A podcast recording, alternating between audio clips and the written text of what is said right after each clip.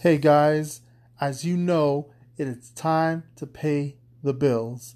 This podcast is brought to you by Anchor, which is the easiest way to make a podcast. Anchor gives you everything you need in one place for free, which you can use right now from your phone or your computer. It also has creation tools that allow you to record, edit your podcast so it sounds great. On top of that, they'll also distribute your podcast for you so it can be heard everywhere. I'm talking about Spotify, Apple Podcasts, Google Podcasts, and many other listening platforms that are out there. You can easily make money from your podcast with no minimum listenership. So go ahead, download the Anchor app, or you can go on your PC or laptop to anchor.fm to get started. Peace.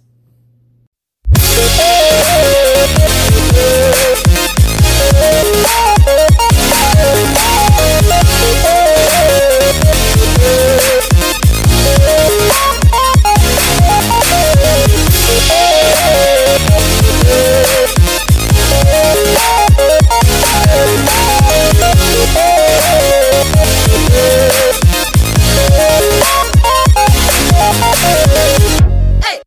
Hey everybody, what's up? How you doing? My name is Angel, aka Darkfire Angel X on Twitch, and I want to welcome you guys to the S&F Experience, where we bring you everything for gaming news, tech news, and nerdy news. I hope you guys enjoy the show, and let's get started. So, starting off with our tech news, we have breaking news from Bloomberg's Mark Gurman. Apple is reportedly working on a touchscreen MacBook Pro that will feature OLED display technology. This marks a significant departure from Apple's previous reluctance to introduce touchscreens to their Mac lineup, and they're now considering this for their MacBook Pro. Despite this new addition, Apple will keep their traditional input methods with a trackpad and keyboard, and we eagerly await further updates on this exciting development. In other news, smartphone company Nokia has announced a budget Android smartphone designed to be repaired at home. The Nokia G22, which has a removable back and internal design that allows components to be easily unscrewed and swapped out, including the battery, screen, and charging port. Nokia phones manufacturer HMD Global will make quick fix repair guides and genuine parts available for five years via the specialist iFixit, in addition to affordable professional repair options. As MWC, the Mobile World Congress continues, Google has unveiled a raft of minor additions to Android and Wear OS. These include a new widget for Google Keep that lets you check off to do lists from the comfort of your home screen. Additionally, Google has improved noise cancellation in Google Meet on some Android devices, so the feature can crunch out the noise of nearby construction or other distractions.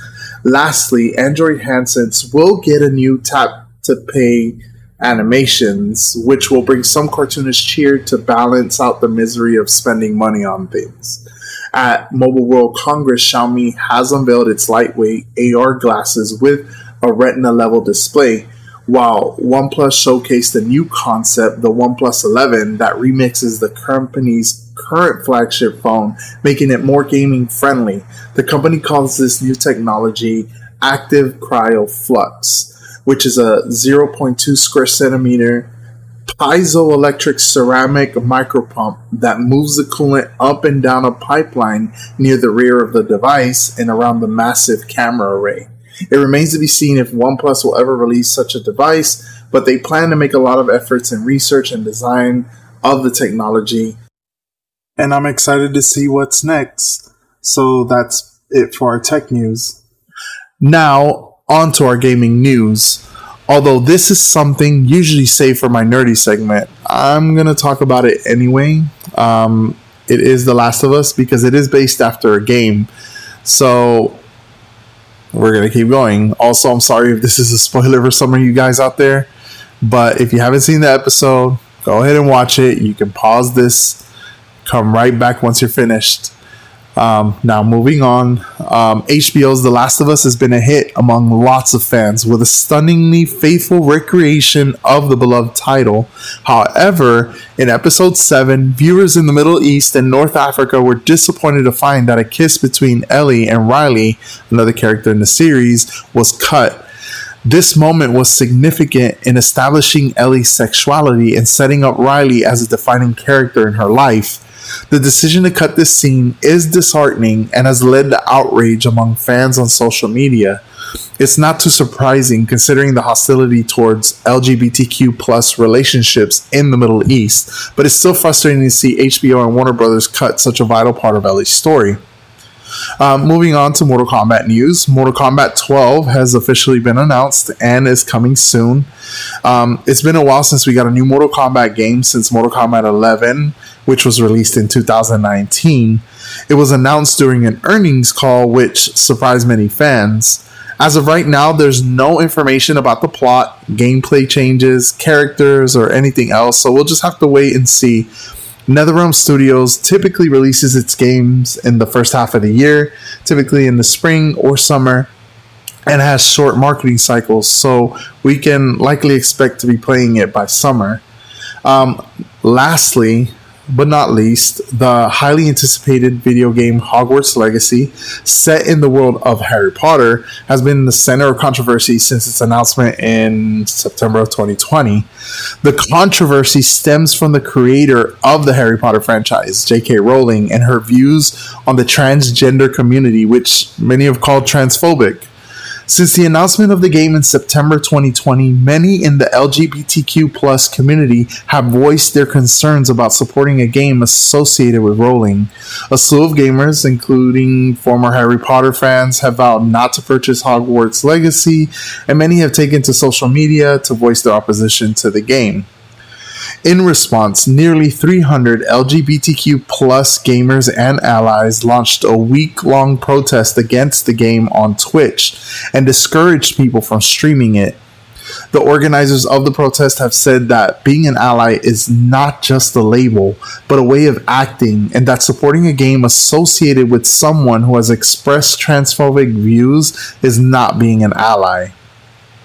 The organizers of the protest have also used the event to raise money for the Trans Justice Funding Project, which provides grants to grassroots groups working to support and empower trans and gender non-conforming people.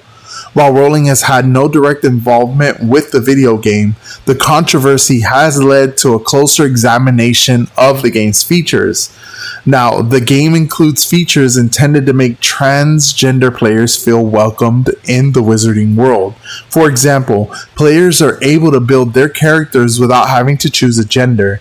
They just pick a body type and voice tone without relegating either to a specific gender. They then are able to pick whether they want to be a witch or a wizard. Additionally, the game introduces a character named Sirona Ryan who runs a pub in the town of Hogsmeade. While the game does not explicitly state the character is trans, it is suggested in Sirona's dialogue with the players when she says it took a moment for her classmates to realize she is actually a witch and not a wizard. However, some trans activists who have spoken with the media have criticized these additions to the game, calling them shallow and tokenistic. They argue that the game's inclusion of a trans character and gender neutral character creation options seems like a quick cash grab or a pat on the back for executives, rather than a genuine attempt to support and empower the trans community.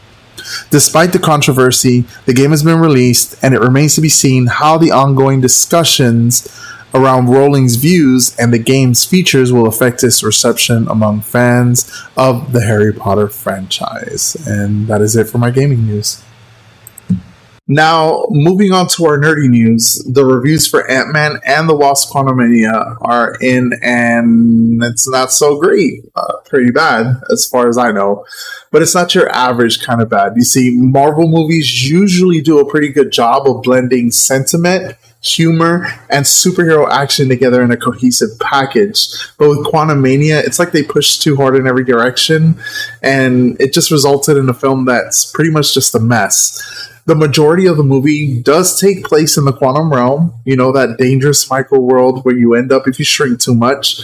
It's a place that we've seen before in previous Ant Man films, but this time around, we actually get to see that there's a whole universe of beings down there, elaborate and diverse alien tribes in constant conflict. Among them is Kang the Conqueror, who was an enigmatic traveler and initially befriended by Janet Van Dyne, thinking he was a wayward soul who had accidentally wound up in this dimension. Um, but it turns out that Kang is a dangerous, all powerful being who was exiled to the quantum realm from his own world. Now, I don't want to spoil anything for you because I'm not sure if everybody actually got an opportunity to see this movie, but let's just say things get pretty crazy pretty quickly. Our heroes wind up getting sucked into the quantum realm alongside Janet and her husband, Hank Pym, and before you know it, they're up to their necks in all kinds of trouble rebel tribes, smugglers, intricate new aliens, um, queasy alliances, new spaceship cantinas. It's like the people that made this movie thought they were making a Star Wars movie. Um, but here's the thing it's all executed pretty shoddy. Uh, the performances fail to convey any sense of the wonder of, of wonder or terror, and the action scenes are tired and and unconvincing. Even Kang, played by the talented Jonathan Majors, um, doesn't really seem to know what to do with himself.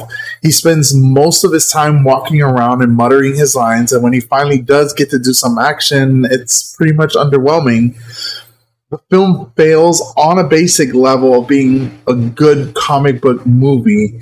The story feels a little convoluted, and even the magic thing that the heroes are trying to recover isn't clearly explained. But more importantly, uh, for those of you who don't know, it's it's the orb thing that they're trying to get the, the the quantum battery per se. You know, the film fails to make you feel anything uh, Ant Man's desperate attempts to save his daughter should be relatable and emotional, but it's all executed with so little commitment that it's hard to care. In the end, Ant Man and the Wasp Quantumania felt like it was a huge disappointment. The universe didn't feel convincing, the action was unimpressive, and the actors seem like they don't even want to be there. It's a numb, alienating experience, which is the last thing you want from a superhero movie. In comparison, something like the Avatar films may have ornate visual effects created environments, but they've been fully thought through and thoroughly imagined. There's a vision to them, a consistency, and inner logic that helps with immersion. With Quantumania, it's like they just threw everything at the wall and hoped it would stick. So there you go. That's pretty much what I have for my nerdy news today. But I'll keep you guys posted on any other stuff. Um, yeah, definitely comment let me know how you feel about what I said. All right. Thank you so much, you guys, for coming in. I hope you enjoyed the episode and keep on subscribing, keep listening. And thank you so much for being part of the S&F experience where we bring you everything for gaming news, tech news, and nerdy news. Peace.